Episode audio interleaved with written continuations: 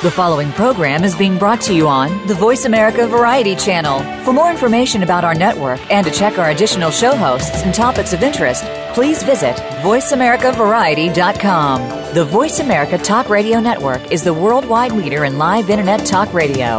Visit VoiceAmerica.com. The views and ideas expressed on the following program are strictly those of the host or guests and do not necessarily reflect the views and ideas held by the Voice America Talk Radio Network, its staff, and management.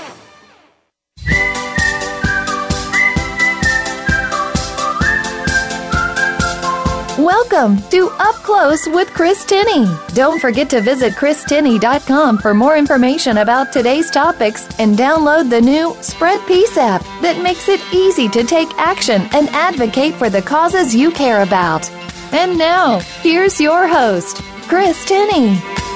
Welcome back to our show. What a week, guys. We uh, thank you for all the comments on Facebook from last week's show and, and all the previous shows. Voice America tells me, my producer told me earlier this week, we were the number one show of a new host that they've had. So thank you for making that happen. This show really isn't just about this one hour, guys. This is about coming together and creating a community of people. My goal is to give you action, actionable items, things that when you get done, you say, wow, I can do that. And, and, know that you're making a real difference. And today, I'm really excited because we're going to be getting up close and learning all about the Surfrider Foundation from the CEO, Dr. Chad Nelson. And folks, if you're not familiar with the Surfrider Foundation, I, I first became aware of it gosh, it must have been five or six years ago. I was in the San Diego area, and my friends were telling me they were all going down to the beach, and I should come, and it would be fun. And I, what are you going to do? We're going to pick up garbage. I said, well, that's going to be fun. they said, yeah, no, it is. We're going to surf. We're going to, and and then as I went up and down the coast, you know, with with, with what Taisha and I were doing, I met more and more people that were involved in this, and I thought, boy, this is a, a real sleeper of an organization because in in 35 years they've grown into having over 84 chapters, 30 high schools and colleges are involved in it, more than 250,000 supporters, volunteers, and activists around the country. This is an organization that uh, Surfer Magazine listed the top 10 nonprofits that, that uh, surfers should be involved in or could get involved in and feel good about. Number one, right at the top of the list, is the Surfrider Foundation. Uh, and our guest today has, has uh, been there for for gosh about 16 18 years uh, as their environmental director and last year became the ceo and then the Orange County Register named him as one of the 100 most influential people in Orange County. So I'm really excited, folks. I, I hope you really pay attention to this. If you're listening online, click some of the links to below the show so that you can see this organization, the campaigns, and, and what they're involved in. So thank you so much for being with us, uh, uh, uh, Dr. Nelson. Hey, thanks for having me, Chris. Look forward to talking to you. Now, I, I, when I had you on the show, I was doing the show prep. I got really excited. You popped on while I was talking to the producer, and I, I said, "Anybody who's got a PhD in surfonomics?" I was on the the Duke alumni, and they actually, they Duke was saying that you were one of the people that actually helped create that program. Maybe you can tell us a little bit about your your background, real quick. Yeah, sure. I'd be happy to. You know, I got a master's degree in uh, coastal environmental management, which is like an MBA for protecting the ocean um, at Duke. And then I went on to UCLA to study natural resource economics. So, you know, basically what that is, is trying to understand, you know, how our natural environments, you know, produce important um, economic values. And so what I did is I just pointed that sort of field of science towards surfing and looked at, you know, how surfers um, impact coastal tourism and what values are uh, found around surf spots. And you know, it, it's I think because of the old stereotype of the burned out sort of you know surfer lazy dropout surfer you know people didn't really think about it. But it turns out you know surfers travel the world. They're uh, very avid users of the ocean. In fact they use the ocean more than any other user group.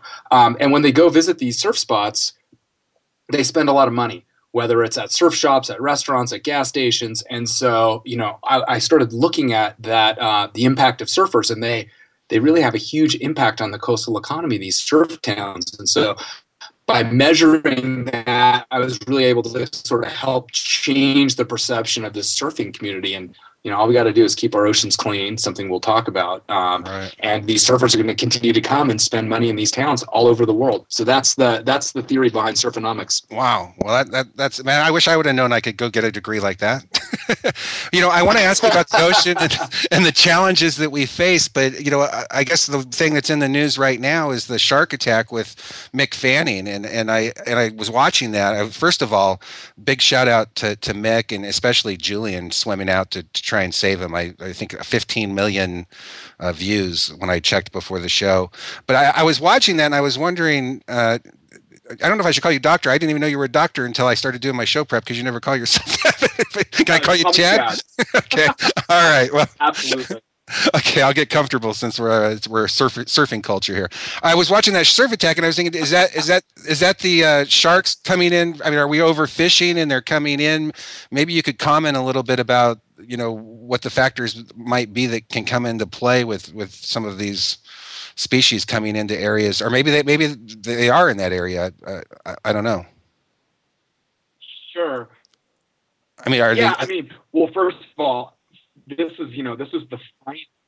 Yeah, this was the finals of one of the you know World Championship Tour surfing events. Um, right. Two guys in the water at Jeffreys Bay, which is a world famous spot in uh, South Africa, also known for an area where there are a lot of sharks. And it was the oh, first okay. time, you know, in sort of professional surfing history that anybody's been ever sort of attacked. And whether he was attacked or not, I think is up to debate. We should talk about. But you're right, Mick Fanning's response and Julian Wilson, the other guy in the water, who actually instead of running away went to go help him, both heroic guys and just class acts. But you know, to your to your question, you know, the reality is is actually that you know 90% of the world's sharks have been fished out of the oceans. And so there's actually many fewer sharks in the oceans today than there ever has been. Um, you know there are clearly more people in the ocean and more people using the ocean than ever before. And i think that in combination with social media and all these tools whether it's drones or gopros or cameras right. I, I think we're actually just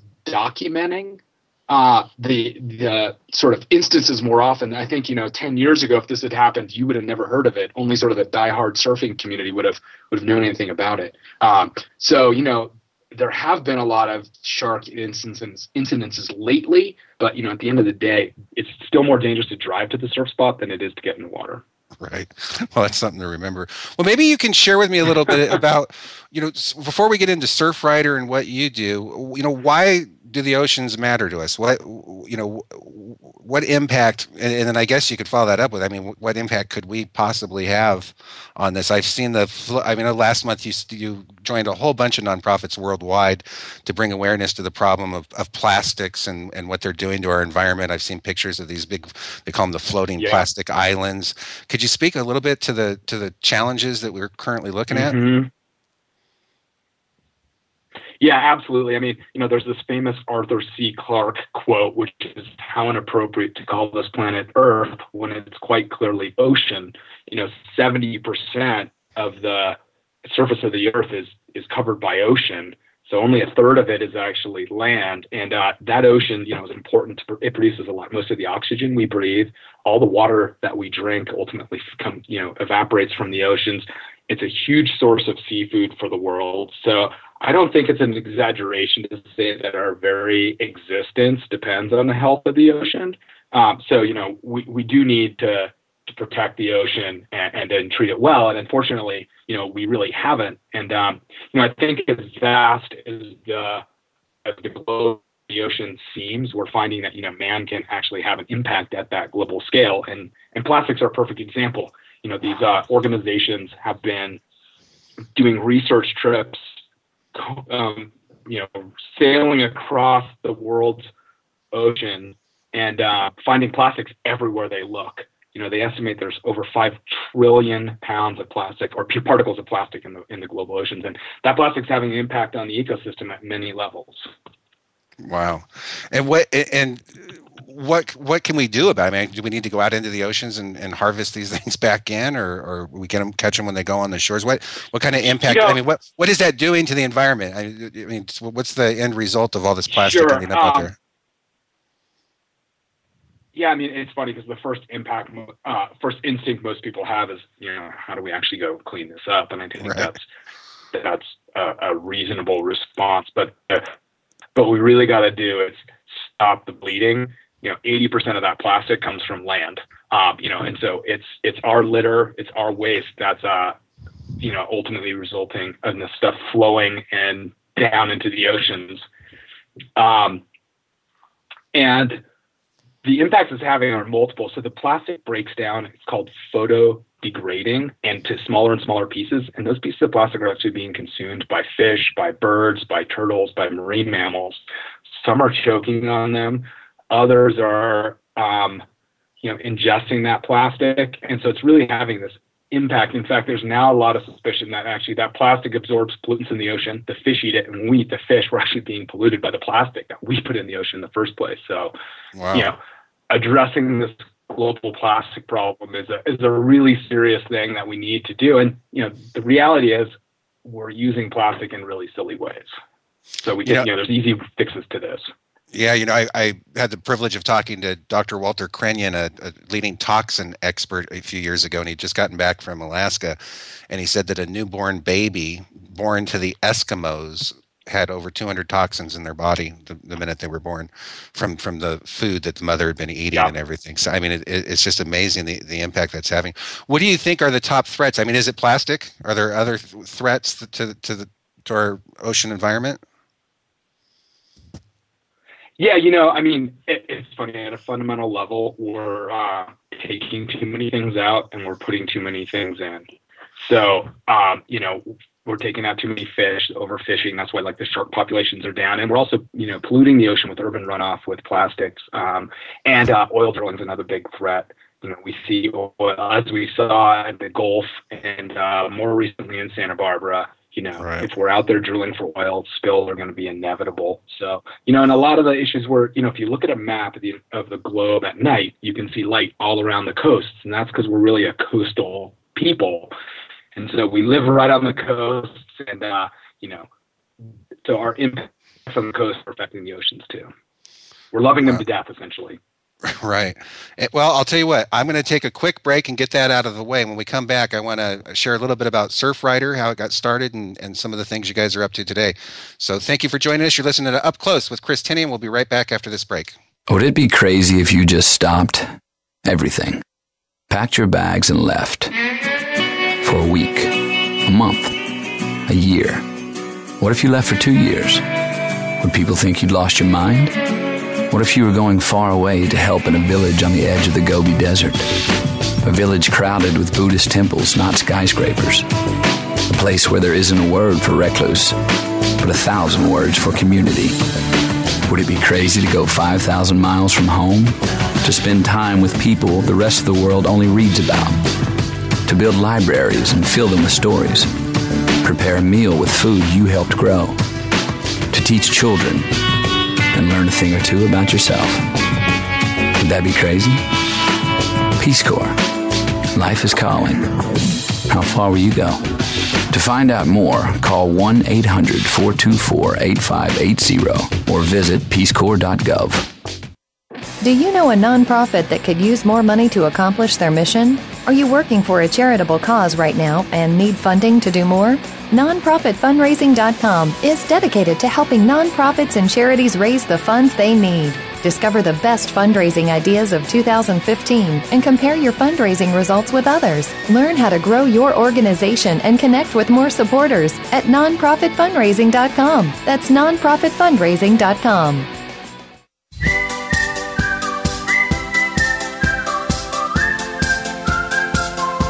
Welcome back to Up Close with Chris Tinney. To call in and be part of the show, dial 1 866 472 5788 from anywhere in North America. That's 1 866 472 5788. And now, back to the show. And welcome back to Up Close with Chris Tinney. We're speaking with Dr. Chad Nelson, the CEO of Surfriders today, sharing with us some of the challenges that we're facing out in our oceans. He, he, was sharing with us about the, the plastics that are piling up there, their campaign that they had last month, along with other nonprofits worldwide to bring awareness to those challenges. And we also talked a little bit about the uh, shark attack out there with Mick Fanning. He indicated that uh, you know it's debatable whether it was a shark attack because there were you could see that it got tangled up in his cord. I think is what he was saying. But man, uh, kudos to both Mick and Julian, and Julian for swimming out to him to give him some help. Yeah, amazing. So, so, so uh, well, Chad, let me ask you this. So, so we've got the oil drilling. We have the we we have the um, the plastics that are going out there, and there's all these. You know, they, boy, they, they seem really big when you think about them. I mean, you think about the ocean yeah. and these things. And then I look at the Surfrider organization that started more than 30 years ago by some surfers that were basically wanting to protect their favorite surf spot and they got involved and that that effort today has now resulted in you know as i mentioned at the beginning of the show eight, more than 80 chapters schools and college clubs getting involved 250000 supporters what t- tell me a little bit about surfrider and and your mission yeah, the Surfrider Foundation, you know, one of the things that's unique about the Surfrider Foundation is we're dedicated to the protection and enjoyment of the world's ocean waves and beaches through a powerful activist network. That's our mission statement. And so, you know, there are all these people out there enjoying the coast, whether they're surfers, they're walking, they're kiteboarders, they're fishermen, divers. And so, you know, we all get it's the number one destination in America. We all love our coasts and oceans. And so really what Surfrider was able to do is harness that passion that people feel and sort of turn it into protection. And so, you know, starting in uh, 1984, the response has just been overwhelming. And so we're a grassroots-based organization, which means we work locally all 84 of those chapters are volunteer chapters. And my office is really designed to help support all these local, you know, coastal enthusiasts and help them figure out how they can most to protect, effectively protect the coast and the ocean in, in their, you know, part of the world. Um, and, you know, almost all these problems at the end of the day start at the local level. And so, you know, we can also solve them at the local level. And Surfrider's trying to take that and then scale it up to the state and to the federal level. And so, you know, we, we're working locally and at the same time we're working at the federal level trying to, you know, improve water quality, protect beach access. We can still get down there and use the beaches and the oceans. Um, ensure that our oceans are protected from new and emerging uses like oil drilling and um, aquaculture and wind and wave energy, and also making sure that we, when we build along our coastlines, we're doing it in ways that don't, don't interfere with the coasts. So th- that's really the focus of the organization. It's just amazing activists that are out there, you know, working in the name of coastal and ocean protection. Well, what kind of? I, I, was on your website, surfrider.org, and I, I looked at all the campaigns that were going on around the country, and then they had this the history of of Surfrider, and it was pretty cool. It goes all the way back to the founders and and some of the work they did. Can you give us some specific examples of some of the campaigns that, that you've been involved in? Yeah, absolutely. Um, so the founders, um, Glenn Hening, Lance Carson, and Tom Pratt, were, were surfers in Southern California, and uh, they surfed at Malibu, Surfrider Beach, which is one, you know, one of the most famous surf spots in the world. It's the home of Gidget. Um, you know, and there was two things happening there. One, there was water pollution, and the other was the um, inlet that, of the creek that washed out and created the surf spot was being altered. So the surfing area there was being polluted and changed. And so these guys decided to, uh, you know, take action and, and engage in the decision making process to try to improve both of those problems. And they really made a huge impact. Um, and you know, other surfers around the world saw this and uh, started taking action, and, and it's sort of the groundswell built from built from there. Um, in the early '90s, we actually had the second largest Clean Water Act uh, Clean Water Act lawsuit in the nation, and we stopped a pulp mill that was polluting a surf spot up in Humboldt in Northern California um, that had hundreds of violations. Um, and that was another thing that really put Surfrider on the map. You know, and since then we've had hundreds and hundreds of victories. We've opened up surfing all over the East Coast. We've improved beach access. Um, we had a, a, a really big win in Southern California where we stopped a uh, a highway that was going to destroy a state park and pristine watershed and one of the best surf spots, a place called Trestles, um, one of the best surf spots in the United States, the fifth most visited state park in California. Um, and it's really a testament to the power of grassroots action. Um, yeah, that's what I really love about your website. I mean, when I'm on surfrider.org, I can click on campaigns. You've even got a tab, take action, you know, and you can click on campaigns, and it shows you, you know, from the Great Lakes to, to Florida to California to in what you're in Hawaii, Puerto Rico, Canada, Alaska. Uh, it, it, it's amazing all the all the different campaigns you have going. What do you think are the are the biggest threats right now? Are, are most of the campaigns uh, cleanup campaigns, or are, are the environmental campaigns, or you, what do you see as the major focus today? Sure. You know, Surfrider, it's it's interesting. Surfrider has sort of two roles. We we we do um, what I consider like everyday stewardship. So these chapter folks are locals living in their community, and they want to take care of the place. And so we do a lot of beach cleanups um, in places where it's appropriate. They do a lot of dune planting to help um, fortify dunes in the Gulf Coast on the East Coast. Uh, we have a project called Ocean Friendly Gardens where we're helping people landscape their their gardens so they would use less water, don't use uh, herbicides and pesticides, and reduce the amount of runoff. So there are people out there every single weekend taking action to sort of protect and uh, improve their coastlines. Um, and then the other side of it is we have these campaigns, which you're talking about, and we're focused on you know, specific decisions that are going to be made, um, you know, and sometimes we're promoting those. If it's a plastic bag ban, like the, the state of California is poised to ban single-use plastic bags statewide. That's something we're a huge advocate of. So that's a state law that we're strongly behind. Um, and in other cases, we're opposing things we think are bad ideas.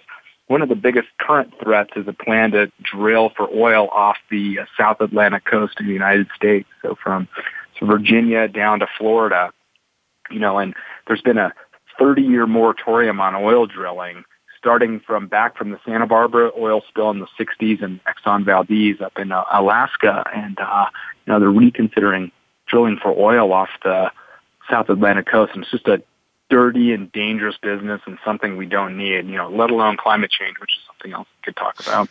Well, yeah, and for, for people that are thinking of getting involved, so if they were to, to, get involved and want to help with that cause, you share with them. Is it a legislative thing, contacting legislators and an awareness on the streets uh, with leafleting yeah, and, signs? In, the, in the case of the in case of the oil drilling, um, you know, this is a federal issue. It's an executive issue, which means it's the uh, the president's office. They're the ones. Right. The Department of Interior is ultimately going to decide. So if they go to the front page of our website, there's a take action button right there and they can contact their local legislators and the and the um, administrative administration and tell them they think this is a bad idea. Okay, I want to I want to get to climate change, and I want to spend a good amount of time on that because it's there's so much misunderstanding out there with different information coming from different. Uh, depends, I guess it depends on where you get your news. but, sure. but the uh, I wanted the plastic bag ban. I saw something, and I don't know if it was Oregon or San Francisco, but one of them they said they they, they banned the one use bag, and then the manufacturer came out with a thicker bag that was even more dangerous. But but since it theoretically could be used more than once, have you heard anything on that or or? Yeah, that was in Hawaii. Oh, okay. Um, and so in Hawaii, we've essentially created a de facto, you know, each island of the five major islands in Hawaii is a county. And so Surfrider and others helped um, ban single-use plastic bags in each one of those counties, which created a de facto state bag. And Oahu, the biggest island, was the last one. And that's where we see these uh, manufacturers trying to get around the rule through this technicality and the thickness of the bag. Um, you know, because if it's a if it's a truly reusable plastic bag, that's okay because the, the whole goal here is to get rid of those single-use plastic bags. You know, the average right. person uses five or six hundred of those things in a year, and um, we shouldn't be making something made of plastic that we use for 10 minutes from the store to your car, from your car to your house, um, and then lasts forever. It's just a, it's a terrible waste of plastic. And, you know, we call them urban tumbleweeds because you know, everyone's seen them. Those things catch, they're so light, they blow in the wind, and too many of them end up in the ocean. So, uh, yeah, it's an unfortunate sort of cynical uh, ploy to get around the the ban and kind of, you know, doesn't really honor the goal here, which is to ultimately reduce litter and ocean pollution. And, you know, we'll, we'll see how that plays out either, you know, hopefully from, they'll either bow to pressure and stop it or maybe they'll have to change the legislation. Yeah, is there a way to address that going forward? With the, I guess it has to be written in somehow, uh, something that's even thicker than the thickness. That yeah, I mean, at a certain point, the bag becomes thick enough that I think you know it's too expensive for the producer to make to be a single-use bag, and instead right. we'll start using those things repeatedly. And that's the whole goal here: is you know there's a big debate about plastic or paper, but the whole idea is to use one bag. And if you use it for long enough over the course of years, ultimately it's going to have no impact. And it's also going to reduce the amount of these bags we find in the environment. Yeah, I'm a big believer that, that that's one of the simple things that people can do. And I love your turtle bag, your tote bag that you have on Surfrider for eight bucks. So people yeah. are looking for a bag, if they want some swag and they want to be cool they're at the store, they can use well, the yeah, Surfrider there's a story bag. there, you know, because these bags when they float in the ocean look like jellyfish. jellyfish are what our sea turtles eat. You know, sea turtles around the world are a, a magnificent creature that swim, you know, between California and Japan. They cross the oceans, you know, just like uh, Finding Nemo. And uh, they ingest these plastic bags because they think they're they're jellyfish, you know, and they choke and die. And so it's just a tragic thing. And so it's a good reminder that you know you can use, re- buy a reusable bag and save a turtle. Oh, that's awesome! Well, it's got a turtle on. I mean, I'm going to buy that as soon as we hang up. that's great. Well, let's, let's uh, well, I'll tell you what. I'm I'm going to take a, take the next break because I want to have this next chunk to talk about climate change and how it's affecting and, and, and get the real scoop on it. So, uh, stay Excellent. with us through the break. When we get back, we're going to find out the real deal on climate change and how it's impacting our oceans and our environment with Dr. Chad Nelson. At Habitat for Humanity, why isn't a question; it's the answer. It's why we build so that a child can live in a healthy home where they can learn and grow to their full potential. It's why we build. For families searching for stability and for those wanting to help themselves and their neighbors, it's why we build. To break down barriers and establish vibrant communities filled with hope, it's why we build. To offer families a hand up, not a handout and to partner with them to provide a safe, decent, and affordable place to live, it's why we build. To open doors of new opportunity and the promise of a new start for a better life, it's why we build. You see, Habitat for Humanity builds so much more than houses. We build homes, communities, and hope. What will you build? Visit Habitat.org. Do you know a nonprofit that could use more money to accomplish their mission? Are you working for a charitable cause right now and need funding to do more? Nonprofitfundraising.com is dedicated to helping nonprofits and charities raise the funds they need. Discover the best fundraising ideas of 2015 and compare your fundraising results with others. Learn how to grow your organization and connect with more supporters at nonprofitfundraising.com. That's nonprofitfundraising.com.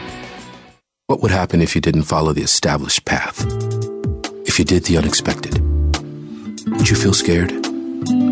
Proud? Relieved?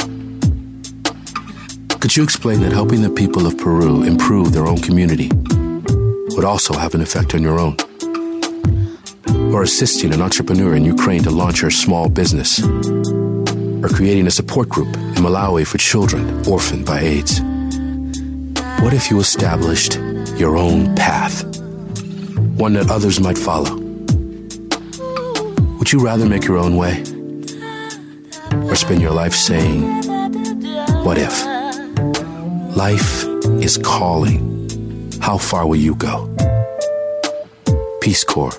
To find out more, call 1 800 424 8580 or go to peacecorps.gov.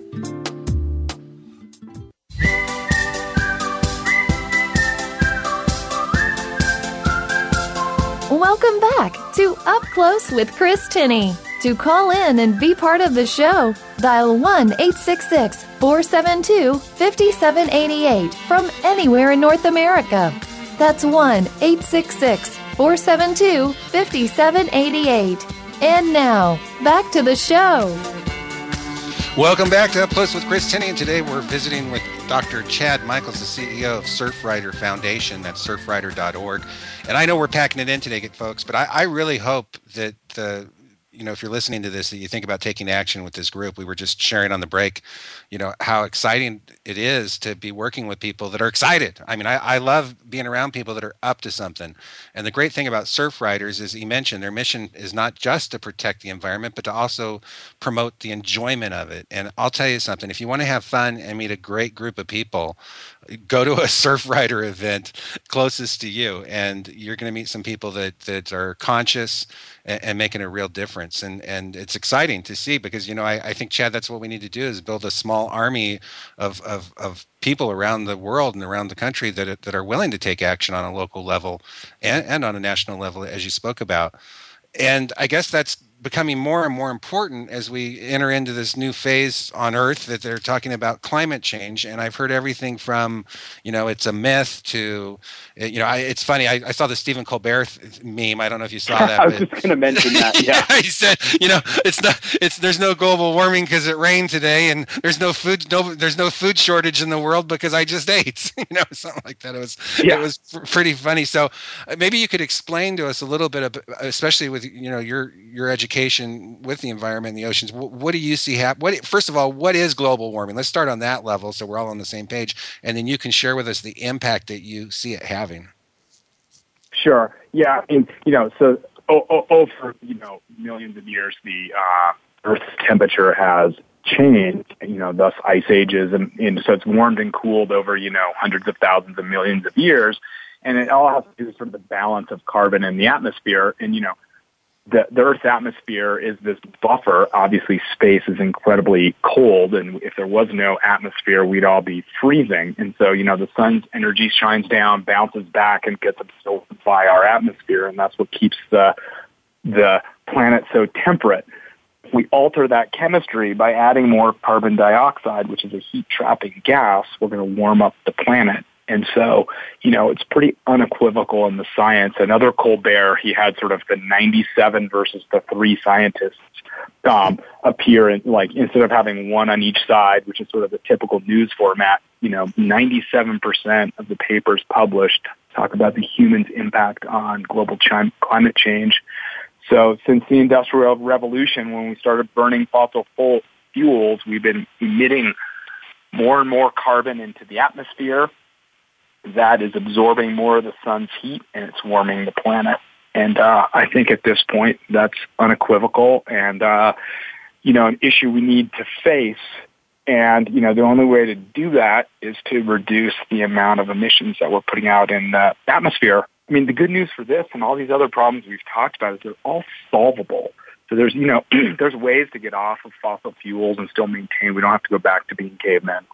Um, but there's also these, you know, and you hear a lot about climate change and it's having a huge impact on the oceans. And that's where at Surfrider Foundation, we're really, you know, we're really concerned about the impacts of climate change on the oceans.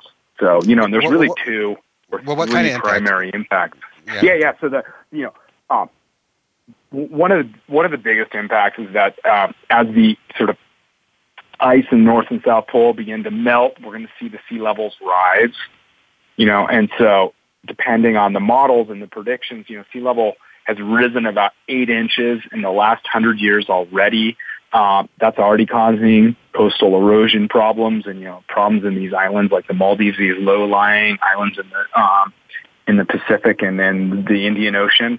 So you know we're already seeing impacts from this little amount of climate change. in you know, the next hundred years, it's going to increase another foot to three feet to six feet, depending on the model. And that's going to have a huge impact on our coast. That's going to threaten cities like Los Angeles and Boston and New York and all these coastal cities and these ports, which make the world run. Um, and then one of the other big changes is ocean acidification. So as the oceans absorb all this carbon we're pumping into the atmosphere, that carbon goes into the ocean and the oceans are becoming more acidic. And that matters because there's a lot of sea creatures that are going to be impacted by this increased acidification. Anything in the ocean that has a shell, whether it's a plankton or a lobster or a clam, all of those shells are, will be, you know, eroded or impacted. So these are really could have global impacts on the ocean. Wow. And do you see, I mean, it just boggles my mind that, that people are fighting against taking the actions that are needed. Is it, I mean, are you kind of going up against big companies to do this, or is it just, you know, the inertia of, of, of the government? What do you, what do you see as the biggest challenge to, to being able you know, to implement it's interesting. In, in my experience, I feel like the United States is far behind. I feel like other countries around the world have, you know, long accepted this, and obviously the politics of getting a, uh, a climate and global climate negotiation are tough. Uh, right. A lot of a lot of, but you know, there's a huge uh, convention taking place in uh, Paris in December of this year, where there's a lot of hope that there's going to be, you know, sort of a global agreement to really try to reduce carbon emissions. Um, one of the interesting things is that, and this is one of the things Surfrider's really focused on, is that even if we stopped pumping carbon to the atmosphere tomorrow, there's about a hundred year lag time in the in, in, the impact. So the oceans are going to continue to warm. We're going to see sea level rise um, oh, and acidification right. increase. So we're really focused on what we're calling adaptation. So if the sea level is going to rise and the coasts are going to erode, that's okay. As long as we're smart about our planning and we move away from those coasts and plan for that change, we're going to be in great. And you know, Sandy, Superstorm Sandy that hit the East Coast is really kind of a lesson about that. We, we, you know, those are the kind of impacts we want to try to avoid in the future. Yeah, and prepare for them. And I mean, with the drought, for instance, in California, I know you're you're in Southern California. Is that? Yep. Do you feel that's kind of the effect of global warming? Yeah, you know, it's it's always hard to sort of take one um, incident. You know, if it's snowing in in uh, Washington D.C., a lot of people think climate change is a hoax. But so it's always hard to take one incident, even this sort of multi-year drought in and say, yes, that's a result of climate change. I think there's a lot of indications that sort of the, the drought is the kind of thing we're likely to see more often, and so it very well could be related to climate change. Um, that said, you know, the, the west coast of the United States and other parts of the country are really, really suffering um, from lack of rainfall. And it's really, you know, there's, there's water conservation mandates. Um, and so, you know, it's, and one of the things that we been facing as a result of that are plans for desalination plants up and down the west coast. There's 20 permits to suck ocean water out, get rid of the salt, and turn that into drinking water, um, which has some challenges. Um, and uh, in the meantime, we can do a lot better job of both conserving water, recycling water, and reusing water that we're already using. Yeah, I saw in the news that a lot of people were upset that the, a lot of the water companies that bottle water are, located in California, but I, I, guess that isn't a big percentage of the actual available water. So they were saying. Yeah, you know, I, I'm not sure as much as it's the percentage. It's just this idea that right. everybody else is out there having to conserve water. You know, and and I mean, bottled water is is, is an incredible thing. It's, it's more it's more expensive than gasoline um, when wow. you look at it per gallon. Um, you know, it has lower health standards than the water most people get out of their tap. Um, and it's incredibly wasteful because you know those water bottles are another single-use plastic product that ends up uh, polluting the environment. Well, it sounds so, like you know, sounds like you really have your, your hands full at uh, Surfrider with all of these issues. Yeah, I mean, you know, at the end of the day, the thing that makes uh, I think working at Surfrider fun and motivating is, like you said earlier, you know, you, you can look at all these problems and, and get depressed, or you can start taking actions and you can see those actions start to make a difference. And I, I actually find it incredibly motivating to be working with all these, um, you know, people from all over the country that are volunteers in our chapter because they are making a difference every single day. And so you look at the progress towards those problems and you, you start to feel really, really good about that and feel like we can make a difference. Well, what if somebody gets involved and they go to a local chapter? What so is it typically a an event where they're they're going out on the beach, or they are they is it each chapter different as to as to what they're doing? Maybe you could break the ice for people that are thinking about getting involved. Yeah, I mean, every chapter sort of has a sort of unique flavor, and they want to reflect the local culture and norms in their in their communities. But usually, you know, we do a mix of social events. We try to get people out to surf movies. We do educational talks. We have experts to come in and, and talk about ocean and coastal topics. Um, we have people who are really interested in getting their hands dirty. They can get involved in our Ocean Friendly Gardens program, or as you said, go out and clean up a beach. You know, what we'll often do is clean up the beach and then characterize the stuff we find, cigarette butts, plastic bags, bottle caps, and then try to use that information to inform our, our policies. So one of the things we've done is ban smoking at a lot of beaches. And the reason we've done that is because it's the number one source of trash found at the beach. Um, so you can get out there, pick up the beach. It's very satisfying to look back and see the beach clean, and then use the information you gain to actually proactively go out and help stop the pollution the next time. Um, you know, we get involved in city and local politics if that's your interest. Um, but there's really a way for anyone to plug in. You know, photographers, musicians, um, graphic artists. Um, usually, it's a really welcoming group, and if you show up at one of these chapter meetings, you know you're hopefully going to leave motivated and, and feel like there's a way for you and to use your skills and interests to chip in to help protect our coast. Are are the high school groups and the college groups doing? I mean, are they kind of like a chapter? They just happen to be at a college, or is that kind of a, a different type of deal? Yeah, I mean, a lot of cases, um, both in high school and college, they're looking to do you know these kind of surface projects, and so they're a little bit more. The, the chapters tend to be more ongoing. They're working on community issues, sometimes you know over years, whereas the the, the clubs at the high schools and colleges, you know, you're in and high, you're, you've got your four years, you're in and out in a blink of an eye, and so we really try to focus them on specific projects so they can focus on a project, whether it's, you know, going out and measuring water quality at a beach or uh, working on a plastic education campaign. We've had a lot of, um, you know, campuses decide to stop using plastic products. And so the only difference is really they're younger and uh, we try to get it, have it be a little bit more project oriented so they can get it, get something done while they're involved.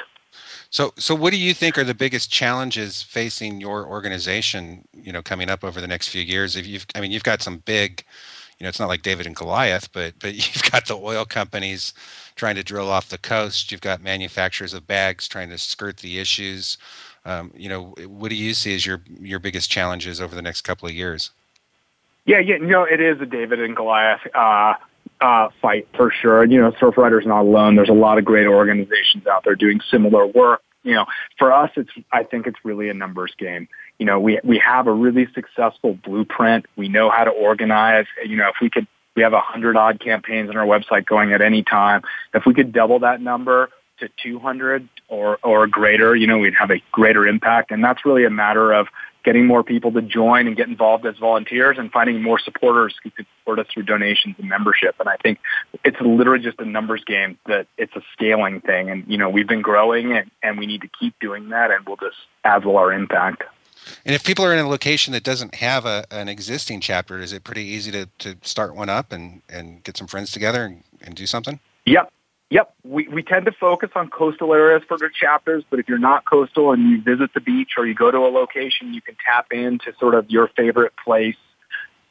um, in, you know, a lot of times we have state and national campaigns too, so you know anyone in the country can uh, get involved with our uh, opposition to offshore oil drilling because that's a, a national issue.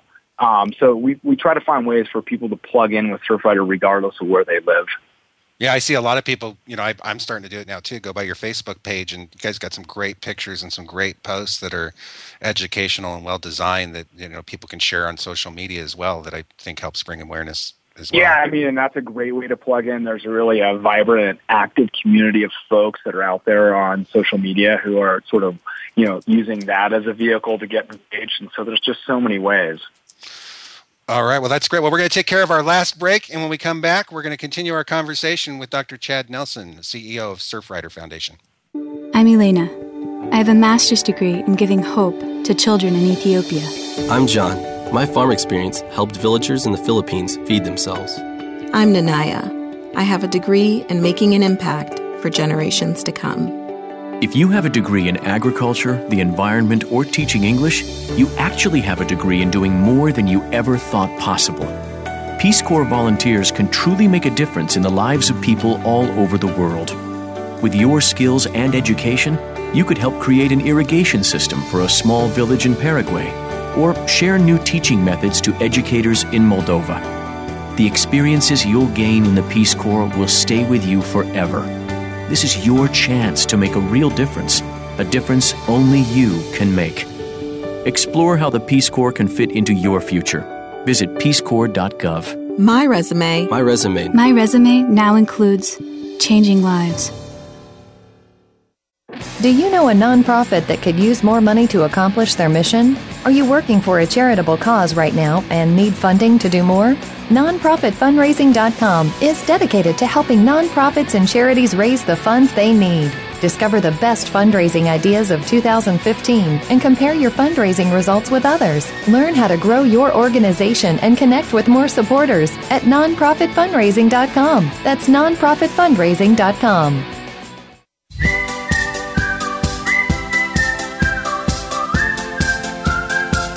Welcome back to Up Close with Chris Tinney. To call in and be part of the show, dial 1 866 472 5788 from anywhere in North America. That's 1 866 472 5788. And now, back to the show. Well, welcome back to Up Close with Chris Tinney. We're talking to the CEO of Surfrider Foundation, Dr. Chad Nelson today. We talked a little bit about the global warming, the effect it's having on the oceans, the, the plastics that are, are being, you know, the floating islands that we now have, the oil drilling off the coast, the, the, the chapters that are out there, the more than, you know, a quarter of a million supporters and activists that are part of the Surfrider organization. And we shared a little bit about the chapters because this show is not about sitting around on our butt doing nothing. This show is about doing something, right? And so that's why we want to cover all this information for you. And, and I think one of the things that I get really excited about is when I go to surfrider.org, I see a tab that says take action. I, I love that. I mean, I, you wouldn't believe how many nonprofits don't have a way for you to do anything other than send money. And, and money's important. I mean, don't, don't get me wrong. I mean, every nonprofit, if you want to help them on their cause, you know the, the, the, money is what they need to help bring awareness and help support these chapters and, and, and you know accomplish their mission that's stated on their website, which again is not just the protection of, of, our oceans and our beaches, but it's also the enjoyment of the beaches. And I'll tell you, they take that to heart. If you go on their website and you look at the pictures of all these groups, they're they're having fun. they're picking up the beaches and then they're surfing and they're having a get together afterwards. And I looked at a few events on Facebook, and uh, it was it was very welcoming. Um, Chad, let me ask you this: the, the, like the oil drilling and the plastics. You know, sometimes we, we do something and we come home and we're thinking, well, did I really have an impact? I mean, is the oil drilling is it just to the the the um, effect that if they were to have a spill? Are there more dangers than that? Uh, what you know, what what kind of impact do you see all this oil, you know, the proposed oil drilling happen happening? Sure. Yeah. I mean, I, I, you know, at a fundamental level, I think it, one of the things that really struck me about this planning for the South Atlantic, you know, off of Virginia, the Carolinas, Georgia, and Florida, is that you know today you there's no oil derricks out there, and you know if this plan passes in the future, there will be, and that's a very stark difference. And you know, there's there's of course the thing we all know about, which is this sort of fear of, of big spills like we saw in the Gulf and more recently a smaller spill, but still really significant in Santa Barbara, you know, and, and spills are inevitable. That's going to happen eventually. And so that's a concern, obviously. And they don't happen very often, but when they do, the impacts tend to be horrific. But there's two other really important sort of impacts. You know, um, there are chronic small spills in any oil drilling business. It's just a part of doing business. Since the Gulf oil spill five years ago, um, there's been 9,800 small spills. And so if you see a time lapse of those on a map, you know, by the end of that five year period, it's black everywhere. So, you know, about 880,000 gallons of oil are, are released through these small spills every year. So it's still enough to have a huge impact. The other thing is that you end up with a lot of infrastructure, you know, um, onshore. So it leads to a lot of industrial development of the coastlines to support the oil drilling offshore. So it can really sort of transform the coastlines. And so these are the reasons that we think offshore oil drilling's not a not a good idea, not the answer. Uh, you know, here and and further, we just talked about climate change. You know, ultimately we need to get off oil and transition to cleaner fuels. And um, you know, drilling off the, the coast of the United States isn't going to change the price of gas. It's not really going to get us off foreign oil. Um, there's just not enough oil out there to do it. And so, you know, the only thing it's really going to do is, um, is, is pollute our coastlines, which is something we just don't need. You know, I've you yet know, to see. Plastic, about, oh, go ahead. Go ahead. I was gonna say, well, they talk about these oil cleanups. You know, we can clean out. I mean, I've yet to see any place that was back to where it was before there was a spill. I mean, the, the impacts are just huge. Yeah, I mean, the Exxon Valdez spilled in 1989, 1990, you know, and there's still measurable impacts. You can still pick up gravel on the beaches in uh, Prince William Sound and find oil on them, you know, and, and the, the impacts have gone on for decades. It's in the food chain affecting the otters and the birds and everyone else. And so the, the impacts are, are lasting. And, you know, as I said after Santa Barbara, the, the sad thing about an oil spill is once it happens, it's too late you know, of course we're yeah. going to do our best to clean it up, but there's only so much you can do. The pro- the problem's already happened. So prevention is the, the, the really the only solution.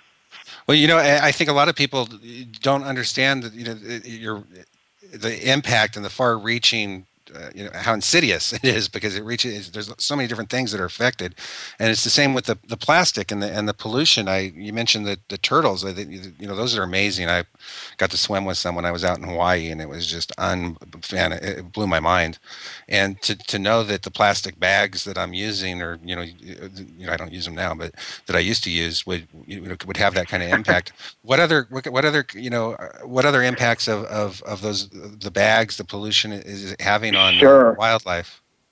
Yeah, and one quick correction. It's uh, you know, it's funny. There's been this sort of um, idea that there's these giant plastic islands of pollution out in the middle of the ocean, and they're actually not sort of visible floating masses that you could see from space. Um, okay. what really happens is, is the the oceans have these uh, something called a gyre, which is a big spinning current, and there's sort of one in the northern hemisphere and one in the southern hemisphere on the major oceans. And so that big swirling pattern of currents sort of circles around and, and concentrates anything that's in the ocean in the center, in the middle of the ocean. And so the, the concentration of plastic is higher in the middle of the ocean, but it's not really an island. So the idea is it's more like smoke where you, where, where you see a heavier concentration. It's sort of almost visible, but this isn't actually visible. So, uh, but the real point of it is, is that there's plastic is ubiquitous. The ocean's more like a soup of plastic, and, and that's right. equally frightening. Um, you know, and one of the more recent, um, it reminded me, one of the more recent campaigns we've been work focused on with other groups is uh, this idea of microbeads. Um, and we're finding these microbeads. They found them in the Great Lakes. They just went on an expedition between Bermuda and the United States and the Bahamas, and they found these microbeads everywhere. Um, are, you, are, you talking about the beads that people make jewelry out of, like the little? The, no, what do you mean? No, no. You, you know what these things are? They're they're tiny, like a pinhead-sized beads, even smaller.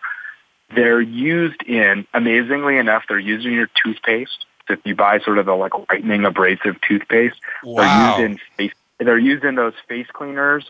Um, and so they're putting these little tiny beads of plastic in there to add some abrasiveness to help the cleaning power. But what happens with those things, right? They go down the drain and they end up in the ocean and they're finding them everywhere. Um, you know, and there's a lot of campaigns. States are starting to actually ban microbeads now, which is great because we, it's, it's one of those, it's just like the single-use plastic bags. It's just a bad uh, idea and something that's easily avoidable. Um, we can use natural abrasives. We use apricot pits and walnut shells and other things that degrade. So this is sort of an emerging new finding about the uh, problem with plastic pollution in the ocean. Wow, another reason to use uh, organic toothpaste then. yeah. Is, are they, yeah, exactly. So, so yeah, this well, isn't man, something you, know, you can see with the naked eye. You'd have to scoop it. I mean, is this something you can see with the naked eye? yeah, yeah, it... tiny, tiny. You can probably see them. They're tiny, tiny little pieces. They're tough to see. We find them. They do these trawls and they scoop with a really fine net. You know, they drag them through the ocean. They pull them up, and they're finding these little beads everywhere. Wow, totally good. avoidable. Yeah, I mean that, that's unbelievable. Well, well, uh, Chad, I really appreciate you being on the show today. I, I want to encourage everybody who's been listening to, to go to surfrider.org. Check out the chapters. They've got a thing called campaigns. You click on that, it brings up the map of the United States. You can click your area or one you're near to, join in their campaign. If you're a school, college, or, or not in a location where there is a chapter, shoot them a message on their website. That's uh, what I did. You'll get a quick response and you'll find out how you can be involved. And, and uh, Chad, thank you so much for everything you and, and a big shout out to all the Surfrider activists and volunteers out there and supporters. Hey, thanks, Chris. It was a real pleasure talking to you. Thanks for being on. Well, folks, a couple of things before we go. Don't let the show end here. We're going to continue online on Facebook and on christinney.com. The show will be posted uh, on iTunes, TuneIn, and Google Play, all within the next uh, probably 48 hours. You'll be able to see that. Share this show. This is a show that you should share with people so that they can. There, there's so much information in here. Everything from the plastic bags that we're using to the toothpaste you're using to how you can get involved with a group of people like Surfriders. I, you know, when you see the pictures on their website, it just looks like a lot of fun and you're making a difference. And that's really what it's all about. So I want to thank you for joining us today. Next week, we've got some great guests lined up on our show. We're, uh, I, it's either next week or the week after. We're working with uh, Sea Shepherd to have Captain Wilson on. And we've going to, uh, well, I can't tell you the other guests we're going to have on after that. So thank you to all of you that are, are listening and sharing the show. This has been Up Close with Chris Tinney. We'll see you next week.